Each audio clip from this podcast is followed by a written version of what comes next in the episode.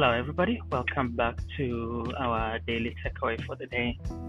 Today the main emphasis is on the book of 2 Timothy, where Paul was writing a letter, probably his final letter of his life while he was in prison. And he chose not to write it to a church, but to a person. That was the young man Timothy that he had mentored. And he was reminding him to take courage and to take everything that he has heard from Paul and then trust it to people who can teach others. In other words, continuing that legacy and developing leaders.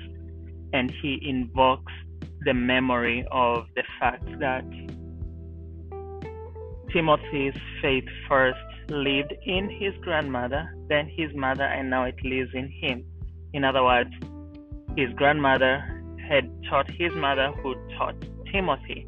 And now Paul is telling him all these things, that whether it's the faith aspect that you've gotten from your mother and your grandmother, or everything that you've heard and seen in me, and trust to reliable men who will also be able to train others.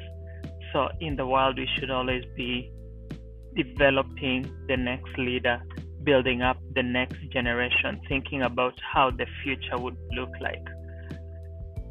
The book of Jeremiah is coming to an end on that particular study, and one of the things he laments is that there are no leaders in Jerusalem.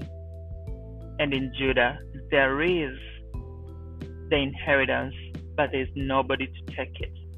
So for us to take that inheritance, we have to develop others and keep thinking about creating a legacy, not just for our lifetime, but for the future generations.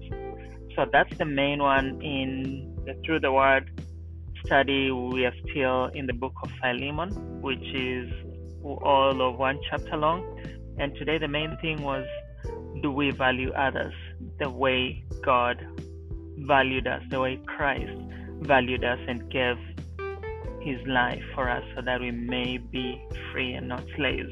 And then for Onesimus, who had run away, it was time for him to face his past. There will come a time when we have to face our past and make amends and make it right. So that's the takeaway for today. Thank you and see you next time.